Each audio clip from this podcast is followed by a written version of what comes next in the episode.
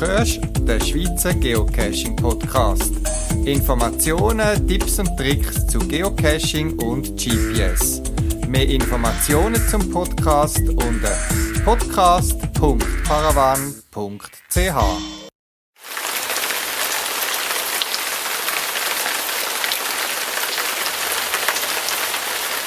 Ja, es gibt kein schlechtes Wetter, sondern nur schlechte Ausrüstung sagt man, und das stimmt in weiten Bereich auch. Was ich im letzten sehr oft regnerischen Mai gemacht habe, erzähle ich euch da im 58. Schweizer Geocaching Podcast. Es gibt wie immer ein paar Berichte, Interview und zwei, drei GPS-Tipps. Ich wünsche euch viel Spaß beim Zuhören.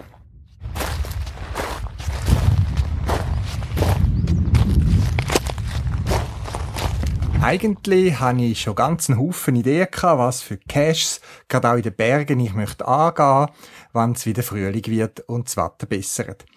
Ja, wie ihr vielleicht selber wisst, oder gerade die, die die Woche arbeiten und am Wochenende nur verreisen können, der Mai und so ist nicht so ein toller Monat gewesen. Viel Regen und mir hat es schier das Herz abgedreht, wenn ich im Büro gesessen bin und gesehen, dass draussen die Sonne scheint. Aber die Wetterprognose fürs Wochenende wieder Regen angesagt hat. Und aus dem heraus gibt's auch die Regeln, was kommt nach zwei Tagen Regen, Montag, wenn man wieder muss arbeiten Aber weil Bewegung ja so oder so gut tut, muss man ja nicht zwingend in die Berge. Man kann auch in der Nähe etwas machen und das habe ich mit Geocachen verbunden. Da drei Tipps, wo euch vielleicht anregen, zum einmal einen kurzen Ausflug zu machen, sind alle in der Grossregion Zürich und es soll vielleicht auch zeigen, dass, wenn auch ich immer von speziellen Cash und so weiter erzähle, dass es auch ganz normale, in Anführungszeichen, Cash gibt, die mich können begeistern und viel Spaß machen. Das eine ist, wo ich relativ kurzfristig das Gefühl kann, mal, das Wetter ist doch besser als erwartet an einem Samstagabend, habe ich äh, kurz ein paar Kollegen und Kolleginnen angeschrieben, ob sie Interesse haben, einen Nachtcache mit mir zu machen. Wir sind dann miteinander den Cache machen, der Kobold vom Heitersberg, das ist ein Nachtcache, so in der Grösse, Höhe von Neuenhof, Kanton Aargau. Und das ist ein ganz schöner Nachtcache, gut gemacht, gut geführt mit den Reflektoren, man bewegt sich, man hat gerade auch, wenn sich so äh, Sonne untergeht, wunderschöne Aussichten und witzige Posten, die in eine Geschichte eingebunden sind. Wir haben das bewegt, wir haben Spass gehabt, wir sind draussen gewesen und wieder mal habe ich den Fall gemacht, ohne Cash wäre ich wahrscheinlich zur Nacht um 10 oder halb 11 nie durch den Wald durchgegangen spazieren. Und da hat es doch recht auch Spass gemacht. Wir haben sogar noch andere Caches getroffen unterwegs, sind eine Strecke miteinander gegangen, haben uns dann wieder ein bisschen verloren, weil die anderen haben noch einen Abstacher gemacht, so wie es aussieht. Und wir sind dann so gegen Mitternacht wieder die gewesen und äh, zufrieden und mit viel durchlüftetem Kopf habe ich einschlafen. Der Kobold vom Heidesberg ist ein Nachtcache, den Link findet ihr auf meiner Podcast-Webseite. Das andere, wo ich mal zwischendurch gemacht habe, wo es wieder mal geregnet hat am Abend, habe ich mal noch so ein bisschen Caches in der Gegend angeschaut, wo ich mir mal irgendwie gemerkt habe und gesehen, dass ich ein Fragezeichen-Cache, ein Mystery-Cache Malen nach Zahlen, Paint by Numbers. Der ist Grössenordnung am Stadtrand von Zürich, sage ich es jetzt mal so, wo man ein witziges Rätsel muss lösen Selber kann ich mich nicht mehr so begeistern für Sudoku zum hundertsten Mal und Morsecode dekodieren und so weiter. Der Cache aber hat ganz eine witzige Rätselidee gehabt. Ich habe sehr viel mir müssen den Kopf zerbrechen, bis ich die Lösung gefunden habe. Der Final dann ist äh, nicht spektakulär gewesen, sogar in der Nähe von dort, wo ich arbeite. Aber die Idee finde ich cool, wenn man wieder mal etwas ganz Neues drauf stößt und wo man sich fragt, wie kommt der Owner auf diese Idee? Malen nach Zahlen, auch das ein Cache, wo man gut, wenn man in Zürich unterwegs ist, kann den Final finden, wenn man das Rätsel die gelöst hat. Und das andere, am Fuß vom Uetliberg, gibt's einen Cache, der heißt Blow Up Your Mind. Der Cache selber ist nicht schwierig zu finden, es ist ein Tradi. Aber bis man sich ins Logbuch eingetragen hat, geht's noch ein Zeitli. Er ist sehr witzig gemacht, handwerklich und äh, ja, es macht Spass, so etwas auch mal kurz zu machen. Der Cache vielleicht eine halbe Stunde dauert, zum Hinlaufen, äh, das Rätsel quasi vor Ort zu lösen und mich dann können ins Logbuch einzutragen und wieder zurück. Also das ein ganz normaler Tradi am Stadtrand von Zürich, Blow Up Your Mind. Auch den Link findet ihr auf meiner Podcast-Webseite.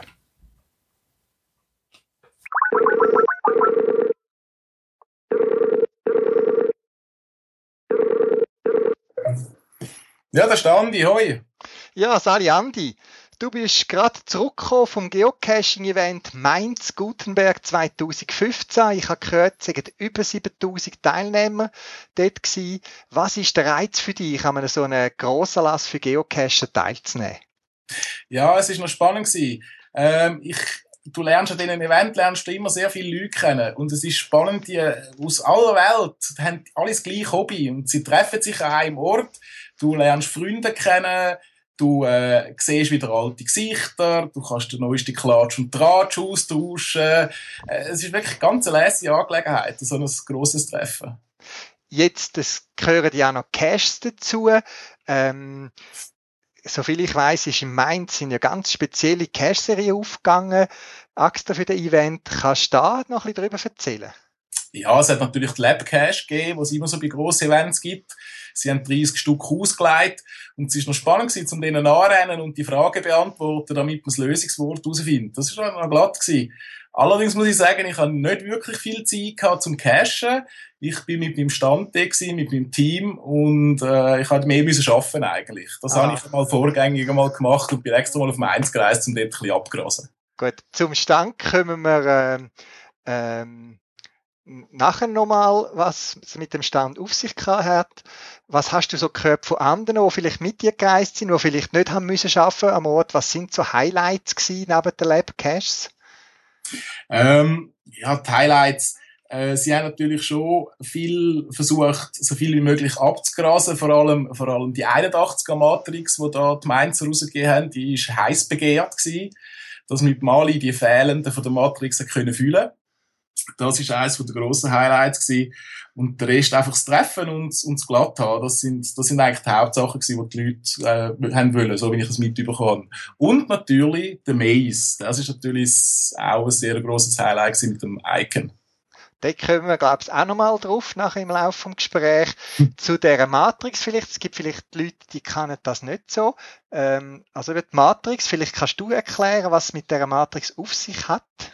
Ja, also die Matrix findet ihr in eurem äh, Geocache-Account äh, in eurem persönlichen rein. Dort rein sehen ihr äh, die Liste von 1 bis äh, 5 von der Terrainwertung und 1 bis 5 von der Schwierigkeit her von der Cache. Und das Ziel ist eigentlich, dass man dort überall äh, möglichst mindestens ein Cache davon gefunden hat.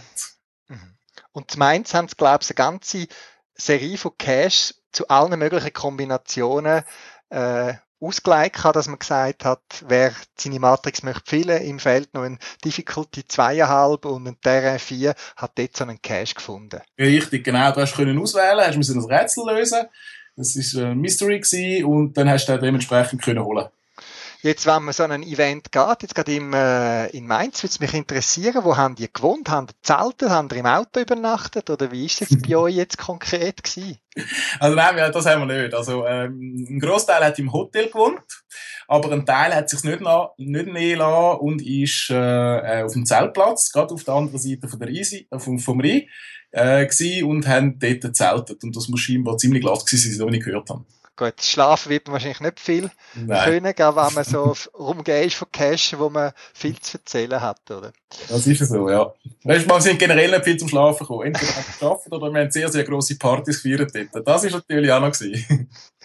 Jetzt eben, ich hatte äh, mit dir Kontakt aufgenommen, nicht nur, weil du am Geocaching-Event in Mainz bist, sondern du bist auch Mitorganisator von der Cashland Games 2018 und hast mit dem Stand, wo wir vorhin schon erwähnt haben, dort auch Werbung gemacht. Richtig, ja. Für das grosse Event, wo in rund einem Jahr, also Ende Mai 2018, in der Schweiz stattfindet.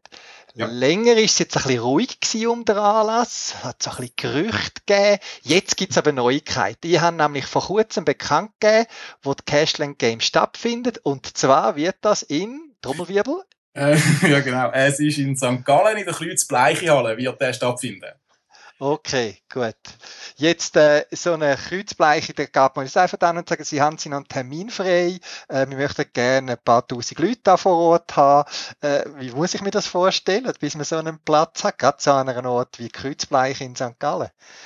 Ja, also wir sind dort eigentlich recht offenherzig und warm empfangen worden, muss ich also sagen. Wir haben dann mal Kontakt erst mal versucht herauszufinden, wer ist überhaupt dafür verantwortlich. Und ähm, kannst du nicht einfach am Hausabwart anrufen und sagen, du, gib mir jetzt die Halle, ich brauche die. Und da haben wir dann jemanden gefunden in der Stadt St. Gallen und wir haben uns mehrfach mit dem getroffen, wir haben die Hallen angeschaut, wir haben besprochen, was wir, was wir überhaupt machen. Wir haben das müssen erklären, weil Geocaching ist, ist, ist nicht bekannt gewesen. Und dann äh, hat man das einmal aufgenommen und es ist dann einmal im, in der Stadt innen umgefragt worden, bei der Polizei, beim Vorstand, beim Sportamt, weil die sind alle irgendwie involviert, ob das prinzipiell machbar ist und ob sie sich die Departement sich das können vorstellen Und so sind wir dann eigentlich dazu gekommen, dass wir dann die haben können haben jetzt so, man hat es können haben. Also ich nehme an, dass irgendwann gibt es so einen Moment, wo man ein bisschen schweißige Finger hat und einen, einen, einen dicken Vertrag unterschreiben mit einer grossen Summe darunter, oder? Ja, so ungefähr, ja. Gut, also eben, ihr könnt jetzt schon viel investieren und müsst äh, Kostengarantie zur Verfügung stellen, in der Hoffnung, dass dann das schlussendlich aufgeht, dass die Investitionen, die ihr jetzt schon müsst tätigen wieder reinkommen, oder? Ja, das ist so, definitiv. Ja, es ist äh, viel Geld, das wir da privat in die Hand nehmen. Ähm, es kostet sehr, sehr viel Geld. Wir reden da von, von einer Unmenge von Kohle. Aber äh, wir machen das, wir gehen das Risiko ein und wir haben Freude an dieser ganzen Sache und sind natürlich extrem überzeugt von dieser ganzen Sache. Und ich kann ja verschiedene vom OK, von dem her weiß ich, dass da Leute, die mit Herzblut und viel Motivation dahinter sind, äh, dass das gut wird kommen. Jetzt gibt's da noch eine kleine, ich sage jetzt mal, äh, aus der Gerüchteküche haben sich da Sachen in den Communities verbreitet, wo man vielleicht da mal kann klarstellen Und zwar geht's ums ominöse Maze. Vielleicht kannst du erklären, was Maze ist und was mit diesen Gerüchten auf sich hat. Ja, also, äh, das Maze ist eigentlich eine Ausstellung, die soll erklären, was Geocaching ist. Und es geht recht in die Tiefe, das Ganze. Es ist, äh, es ist interaktiv, es hat, es hat Spiele drin, es hat äh, Cache-Versteck drin. Steht sogar eine, eine Leitplanke steht in dieser Ausstellung zum Beispiel. Es hat GPS-Geräte, es hat Token, Coins jeder, der eigentlich keine Ahnung hat von, von Geocaching, läuft dort durch und weiß eigentlich nachher, was es ist. Und für Cacher, die sind natürlich besonders interessiert daran, weil es ein ganz spezielles Icon gibt, wo man nur überkommt, wenn man sich im Logbuch einträgt von dem Maze. Mhm. Jetzt, das Gerücht ist vor allem stark aufgekommen in Mainz. Das war eines der Hauptthemen, ähm, dass das Maze in die Schweiz kommt, zu uns. Ich muss das ein bisschen präzisieren, wenn du mich gerade so fragst. Ähm, es ist ja so, wir sind in den Verhandlungen mit den Tschechen. Wir möchten das Mace in die Schweiz holen. Wir also noch kurz, kurz unterbrechen. Was hat das mit den Tschechen zu tun? Vielleicht auch noch klären? Äh, jawohl, genau. Also, Entschuldigung. Äh, die Tschechen haben das Mace auf Europa gebracht. Mhm. haben äh, das mit Groundspeak zusammen gemacht. Und es ist jetzt das erste Mal 2000 2013, wenn ich es jetzt richtig im Kopf habe, ist es in Prag ausgestellt worden. Und jetzt das zweite Mal in, äh, in Mainz, das Wochenende, ist dann übersetzt worden ins Deutsche. Und wir wären, sollten wir das überkommen, das dritte Land in Europa, wo das dürfte zeigen oder ausstellen oder, oder betreiben, wie auch immer. Mhm. Ähm, wir sind in Verhandlungen mit denen. Wir möchten das eigentlich auch da in die Schweiz bringen. Wir sind da fließig dran. Aber es ist noch nicht definitiv. Es ist kein Vertrag unterschrieben, es ist noch kein Okay oder irgendetwas gekommen, aber wir sind da dran. Es kann sein, die Chancen stehen momentan 50-50, es ist alles noch ein bisschen in der Schwebe. Durch das tun wir das eigentlich schon nicht, nicht weiter kommentieren eigentlich. Okay, gut. Dann haben wir es da ausgesprochen, dann Äh, Wenn es weitere Infos gibt, dann werde ich das auch konkret vom OK aus kommunizieren. Absolut, du bist der Erste, der das erfährt. okay, gut.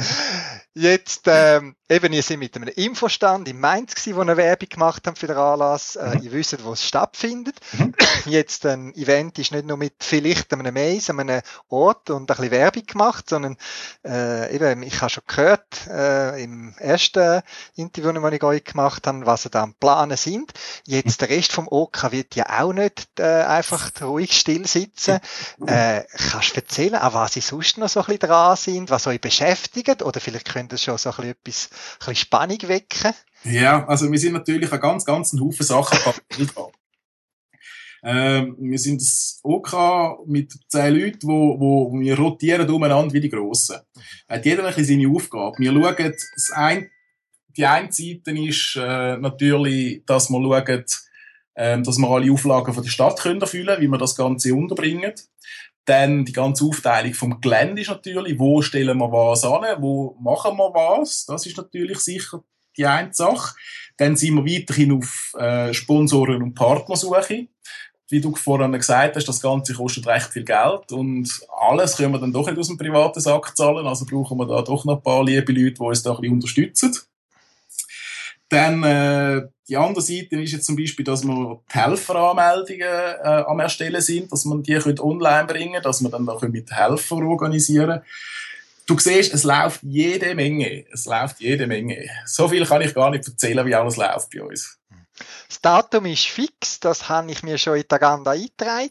Richtig. Wenn jetzt andere Geocacher sagen, oh, das klingt spannend, die Agenda ist mal äh, gefüllt, äh, wie, wie, wie halten man sich am besten auf dem Laufenden, dass man wirklich am, am Puls vom, äh, von der Planung ist und die neuesten Infos aus seriösen Quali bekommt und nicht nur aus Gerüchteküche, irgendwie bei Facebook oder weiß nicht wo? Also unsere offizielle Homepage natürlich, das ist Cashland games.ch. Da könnt ihr einen Newsletter abonnieren. Wenn es die offiziellen News gibt, dann hauen wir die, die dort raus. Dann, wer uns auf Facebook folgen soll uns doch bitte liken. Auch dort tun wir auch alles, was News ist und so, geben wir dort raus. Plus, da gibt's noch Fotos und, und all die Sachen, Impressionen, wo wir, wo wir jetzt gerade aktuell vor einer Stunde rausgegangen, was wir in Mainz erlebt haben, hat einen Haufen Fotos hochgeladen. Auch wenn wir Leute suchen, Helfer suchen oder irgendetwas brauchen, wo man vielleicht Community uns könnte helfen, ist das sicher der richtige Weg dazu momentan. Und, was ich sicher kann versprechen, es bleibt nicht mehr so ruhig, wie es bis jetzt war. Das ist gut zu hören. Jetzt, äh, bei Mainz, wo ihr das vorgestellt habt, was sind so die Echos, die ihr schon bekommen habt? Sagen die Leute, finden, oh, schon wieder ein grosses Event, jetzt habe ich es dann satt? Oder sagen, oh cool, in der Schweiz läuft wieder etwas? Was sind so die Rückmeldungen, die ihr bekommen habt? Also die Rückmeldungen sind extrem positiv. Also nicht von wegen, oh nein, nicht schon wieder, sondern hey, endlich wieder ein, ein grosser Anlass in der Schweiz. Cool, Schoki, Fondue, Berge, ja, so die üblichen Klischee, die man halt so kennt. Äh, aber auch die Resonanz von der Schweizer selber war sehr positiv gewesen. Wir sind überflutet worden mit Leuten an unserem Stand, mit Informationen. Wir haben uns Maulfusli geredet. Und es ist extreme Hilfsbereitschaft äh, entgegengebracht worden. Und es ist richtig, richtig leise gewesen. Also gar nichts von wegen negativ oder irgendetwas, gar nichts. Ich habe gesehen in einem Video irgendwo, wo auf YouTube erschienen ist, dass der Brian und glaube noch andere vom Headquarter, also vom, von, von der Firma, wo geocaching.com betreibt, auch vor Ort sind. Richtig, äh, haben, die, haben die Kontakt gehabt mit denen? Hat man die überhaupt das Gesicht bekommen? Oh ja, absolut. Also, das hat mich erstaunt. Die sind jetzt wirklich, die sind immer umeinander gelaufen. Die hat man jeden Tag hat man die gesehen. Äh, ich persönlich habe mit dem Brian noch geredet. Ist auch sehr ein, ein spannender Mensch. Ist, also, ich habe mir den ein bisschen anders vorgestellt, eigentlich. Er sei scheinbar gemäß Facebook, also, sei er, äh, sei er äh, noch irgendwie in einem, äh, sagen wir schon, einem Zelt, einem Zelt gewesen und einem Wohnwagen gewesen und hat dort Leute besucht. Mhm. Er ist go cashen, oder sie sind alle go cashen. Also absolut menschennah. Mhm. Okay. Ja, wer, wer weiß, vielleicht kommt ja Cashland Games. Ich weiß, dass er, glaube ich, einmal in der Schweiz war, es noch üben, äh, vor vielen Jahren. Und eben mit der Schocke habe ich es schon lustig gemacht, wenn ich das letzte Mal da bin und habe dort ein bisschen die feine Schocke schon schnackhaft gemacht. Das heisst, es sollte doch ein, äh, sollte machbar sein, dass man die Leute gewinnt. Ich ja, bin, äh, ich bin sehr gespannt, was alles noch kommt und eben Vorfreude ist immer die schönste äh, Freude und äh, ja, ich wünsche weiterhin viel Kraft und Energie neben dem Job, neben dem Privatleben und hoffentlich auch noch ein bisschen Zeit fürs private Cash an dem Planung von der Cashland Games 2018. Danke vielmals. Ist lieb, dass du mich da angelüht hast. Gut, schönen Abend. Ciao. Ciao, ciao.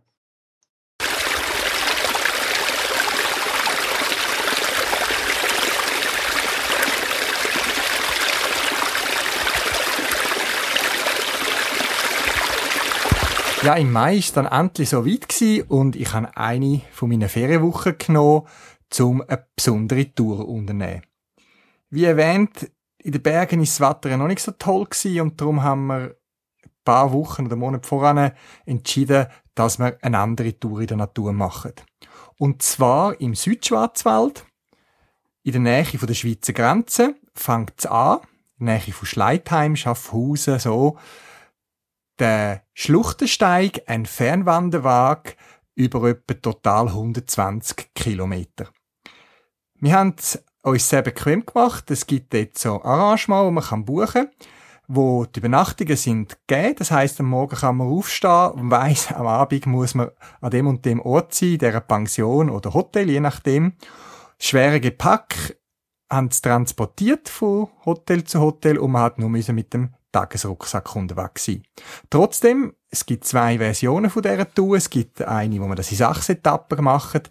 Wir haben die gebucht in fünf und haben dann in fünfeinhalb die Fernwanderung gemacht. Es sind pro Tag dann etwa 20 Kilometer gewesen, ähm, wahrscheinlich noch ein bisschen mehr Leistungskilometer und man ist wirklich eigentlich praktisch den ganzen Tag unterwegs, wenn man nicht gerade durchstressen will und zwischendurch auch ein Päuschen macht. Warum fünfeinhalb Tage? Wir sind am ersten Tag angereist und dann tut man eigentlich gemäß Programm nur das Hotel beziehen. Dort, das fängt an in Stühlingen, Gemeinde eben gerade wie von der Schweizer Grenze. Gerade am Anfang laufen wir an längere Strecken wirklich praktisch die Schweizer Grenze an. Und am ersten Tag haben wir dann eben Zeit gehabt und um uns so ein bisschen warm laufen, haben wir äh, Zeit genommen, haben, sind etwa zwei, drei Stunden schon mal den ersten Teil von der Etappe vom kommenden Tag abgelaufen, sind mit dem Bus zurückgefahren und am anderen Tag haben wir dann dort können einsteigen und haben schon dann die ersten acht, neun Kilometer haben wir dann schon gemacht und haben uns schon am ersten Tag von unseren Ferien ein bisschen einstimmen und ein bisschen bewegen.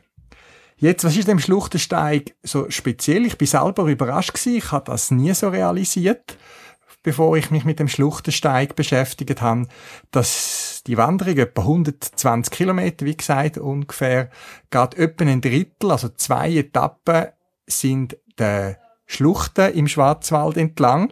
Dort gibt's so, ich habe gehört, man sagt dem der Grand Canyon vom Schwarzwald oder der Grand Canyon von Deutschland, äh, so eine äh, Wutach, ähm, Fluss heißt der, oder die äh, Vera, wo wirklich sich ins Gestein gefressen haben und dort wirklich Schluchten hinterlassen haben. Und gerade in der zweiten und dritten Etappe, wo man dann wirklich in dieser ähm, Wutachschlucht unterwegs ist, das ist wirklich etwas, wo speziell ist. Man ist äh, und lang unterwegs. Man kann nicht einfach zwischendurch schnell, schnell den Hügel auf und dann ist man im nächsten Gasthof oder äh, der Haltestelle vom Bus. Man läuft also recht lang den Fluss entlang.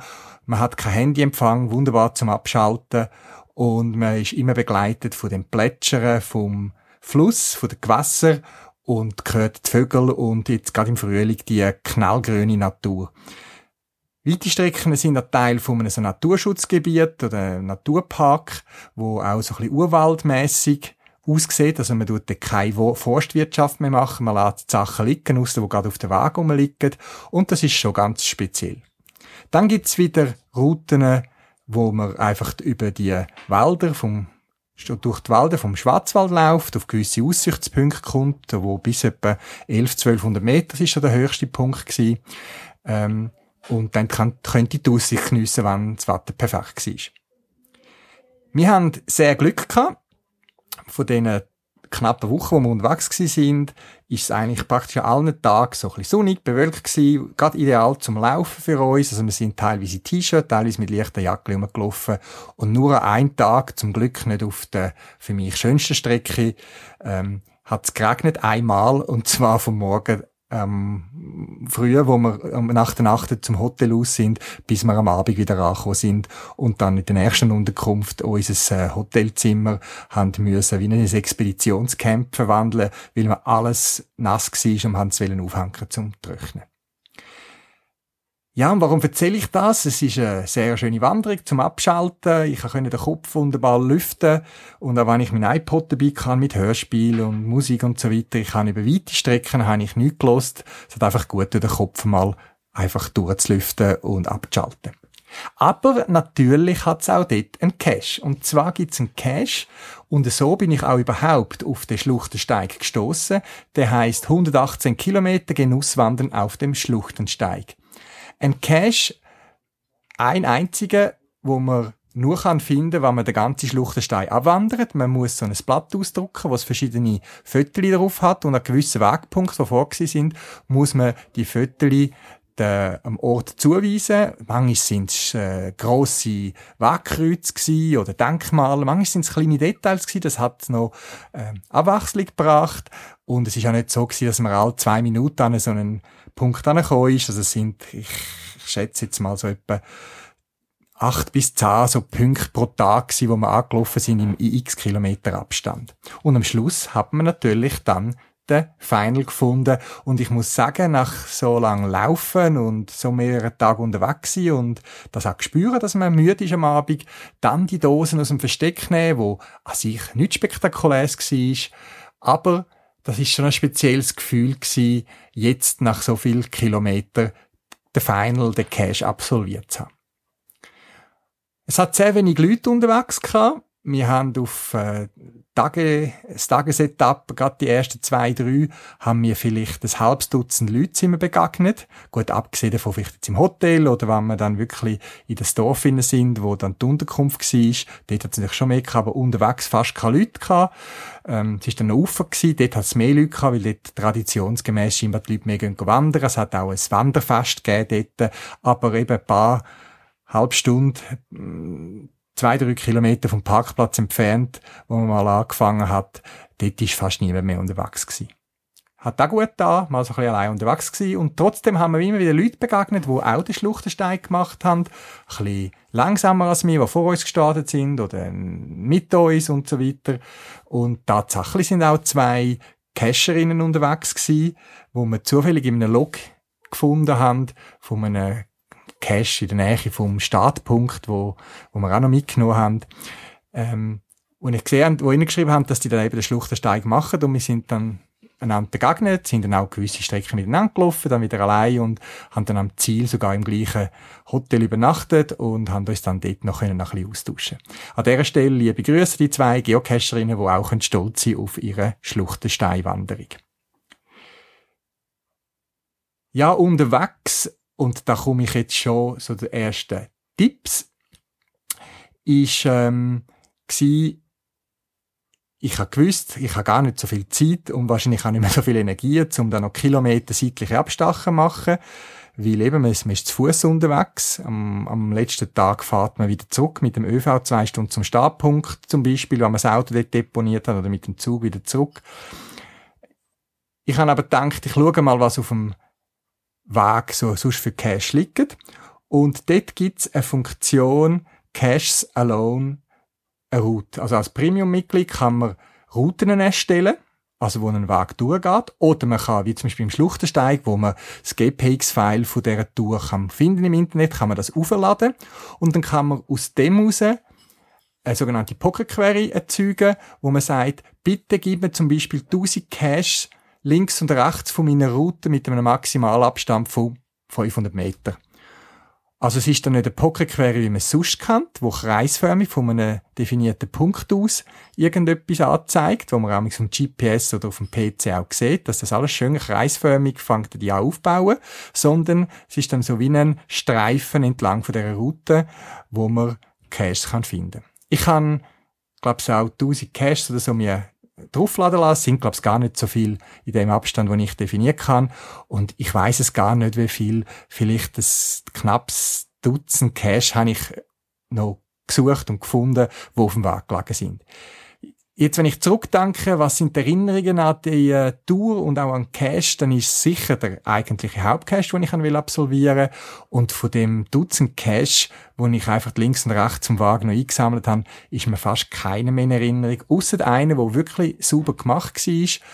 Der ist anlässlich von einem Zito also einer Aufraumaktion, wo Geocacher mit anderen zusammen gemacht haben, haben sie den Cache platziert. Man hat ihn nicht groß müssen suchen. Er ist wirklich schön, so ein bisschen in der Nähe vom Wagen, platziert im Wald, auf so gut eine Art Fundament.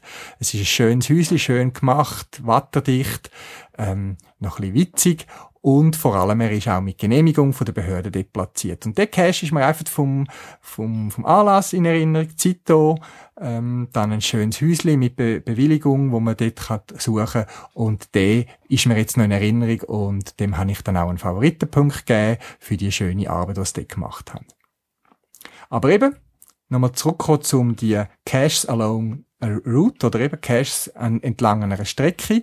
Das ist eine gute Möglichkeit, wenn ihr sonst mit dem Velo unterwegs sind oder äh, gehen wandern, dass ihr dann eine gute Auswahl von Caches haben und ich könnt ja definieren, in welchem Abstand eben von der Route das ist.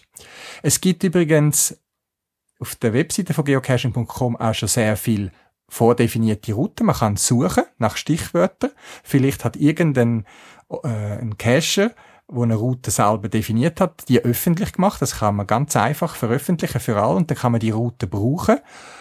Oder man kann selber auf der geocaching.com-Seite eine Route zeichnen, wobei die Zeichenfunktion ist so ein bisschen eingeschränkt. Das ist ganz grob, kann man so ein bisschen Punkte setzen. Es geht. Ich habe es eben, wie gesagt, mit dem GPX-File, mit der Route vom Schluchtensteig. Für mich ein spezielles Erlebnis, ein Cache, der verdient werden nichts oder ein Graus für alle Statistikcacher, eine Woche quasi zu investieren für ein Cash plus noch ein halbes Dutzend, wo, wo ich aber gut könnte darauf verzichten, weil es wirklich nicht besonders gewesen sind. Ähm, ja, gutes Erlebnis. Man muss nicht nur nicht unbedingt in Schwarzwald oder weiß nicht wohin reisen. Es gibt auch in der Schweiz sehr tolle Wandercaches, die ich eigentlich ursprünglich planen kann, aber eben wegen dem Wetter nicht haben können oder wollen machen. Ähm, ich verweise da ganz gern auf die Geocacherin Elditas. Sie hat zahlreiche Wandercaches in der Schweiz ausgelegt. Den Link zu ihrem Profil findet ihr bei mir auf der Webseite. Und dort hat es ganz schöne Wandercaches, ähm, auch in der Schweiz. Also wenn man so etwas machen man muss ja nicht mit einer wöchigen Tour starten, vielleicht ein, zwei, drei Tage, lange schon. Ähm, dort gibt's einen guten Startpunkt. Oder es gibt auch die sogenannte Via Alpina in der Schweiz, wo Wanderwege sind quer durch die Schweizer Alpen durch, mehr oder weniger. Und da gibt es zum Beispiel einen, den ich auch gerne mal machen möchte, wo man von Meiringen etwa in einer Woche über Berge, über verschiedene Orte am Schluss in, äh, in Lank ähm, landet tut. Auch das eine Idee. Warum nicht mal so etwas machen? Eben, ich finde die Mischung Geocachen, abschalten, unterwegs sein, eine gute Kombination. Und wie immer findet ihr dann auch zu dieser Tour ganz wenige Fotos zum illustrieren auf der Podcast-Webseite.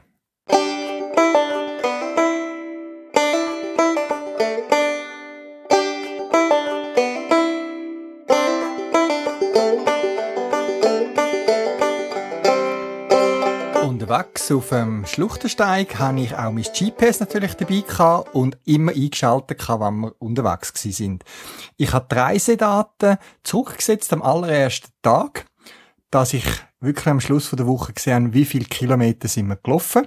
Ich habe es auch vergleichen mit meinem Garmin VivoFit Schrittzähler, den ich auch noch trage, ein bisschen aus Spass an der Sache, um es ein bisschen vergleichen, wie viel man gelaufen ist.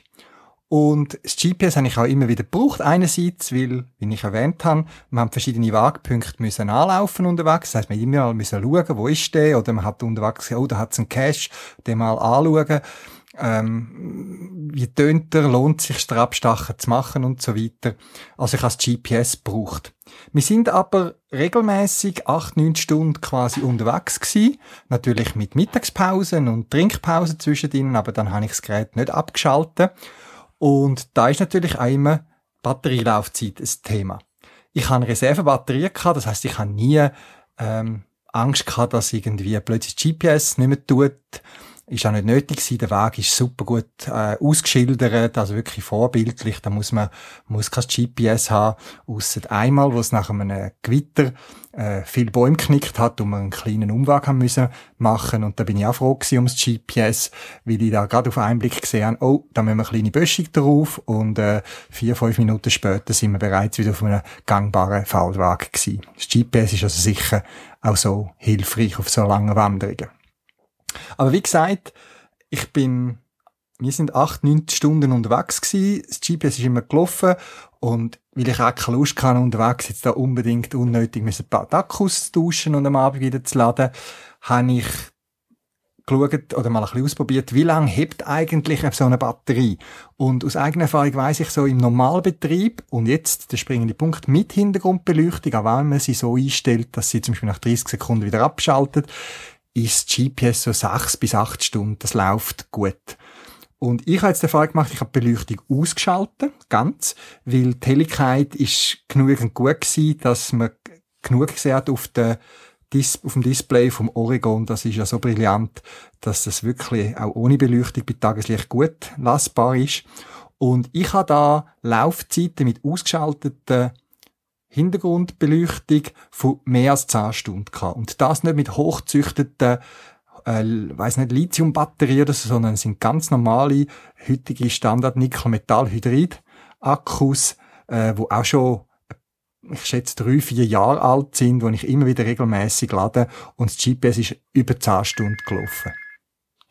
Wie gesagt, ich habe ein Oregon 650er dabei gehabt. Beim Oregon 600 wird es genau gleich sein. Und dann noch ein Tipp für die Beleuchtung, für die, die das noch nicht kennen auf der Statusseite, wo man ja typischerweise ankommt, wenn man zweimal die Oberseitentaste drückt, da kann man ja auch noch konfigurieren, was da angezeigt werden soll. Aber man kann vor allem auch die Beleuchtung einstellen. Das ist so ein, wie ein Schieberegler, wo man kann umfahren und oben hat es ein Lampensymbol. Jetzt, statt zum Aus- und Einschalten von der Beleuchtung immer den Schieberegler zu verstellen, stellt man einmal einmal auf den Wert ein, wo man findet, mal, das ist genug hell, da kann ich es gut sehen. Und dann kann man klicken auf das Lampensymbol, so in der oberen Mitte, kann man umschalten zwischen Beleuchtung ganz ein, Beleuchtung ganz aus und Beleuchtung auf den voreingestellten Wert, wo man wieder verstellen kann. Da müssen die mit dem Schieberegler hin und her gehen, sondern könnt relativ einfach dort draufklicken. Das ein Tipp zum Beleuchten, Beleuchtung vom Oregon 600, 650 und bei der älteren Oregon-Serie ist es ziemlich ähnlich. Ja, ein weiterer Tipp von mir ist die Filtereinstellungen von einem GPS die neueren GPS, eben in meinem Fall Oregon, da kann man im Geocaching-Menü kann man Filter setzen. Es hat ja ganz oben so drei Symbole. Das eine ist so wie ein äh, Play, ein Abspielsymbol, dann so ein Schatzdrucker, wo der, wo die Cache listet, wo wir in der Nähe sind, und nebendran ein Trichter, wo eben für den Filter steht. Und mir ist unterwegs passiert, dass ich das Gefühl hatte, da muss noch ein Cache haben weil es hatte so eine Serie gehabt, äh, wo am Markt gelangen ist, äh, Nummer 1, Nummer 2, Nummer 3, Nummer 4 und irgendwie zwei, drei Nummern habe ich nicht gefunden. Gefunden komisch.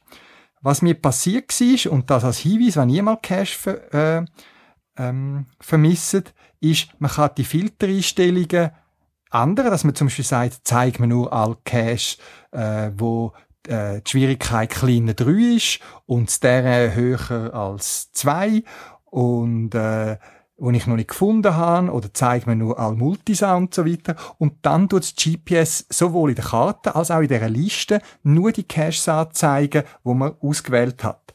Man kann so Filtereinstellungen auch speichern und was mir passiert ist, aus Versehen irgendwie verändern. Ich bin mal in das Menü, habe wieder mal etwas geschaut und musste irgendwie auf etwas geklickt haben, dass man die ganz einfachen Cache mit Schwierigkeit ähm, äh, grösser als, äh, als eins gar nicht angezeigt. Und darum sind gewisse Caches nicht erschienen. Also darum, wenn man sagt, Gott, wo sind die Caches drauf, prüft eure Filtereinstellungen. In den Filtereinstellungen, eben Geocaching-Menü, dann oben hat es drei Symbole, auf den Trichter klicken, oben rechts. Dann können die Einstellungen verändern und unten rechts hat sie so einen Trichter mit einem so einem Ordnersymbol. Und wenn man dort drauf klickt, dann kann man eben verschiedene voreingestellte Filter auswählen oder eben alle anzeigen. Und wenn ich das wieder gemacht habe, ist wieder alles wie voran. Das ein Tipp, wenn ihr mal eure Geocaches vermisst auf dem GPS.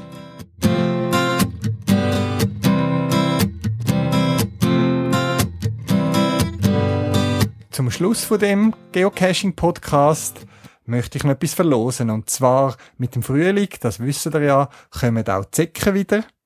Und ich verlose unter all denen, die einen Kommentar hinterlassen, mit einem Cash-Tipp von Ihnen persönlich auf der Podcast-Webseite zwei Zeckenkarten zum Zecken entfernen. So Kreditkarten groß und man kann die gut mitnehmen, braucht nicht viel Platz und hat das kleines Werkzeug zum Zecken entfernen.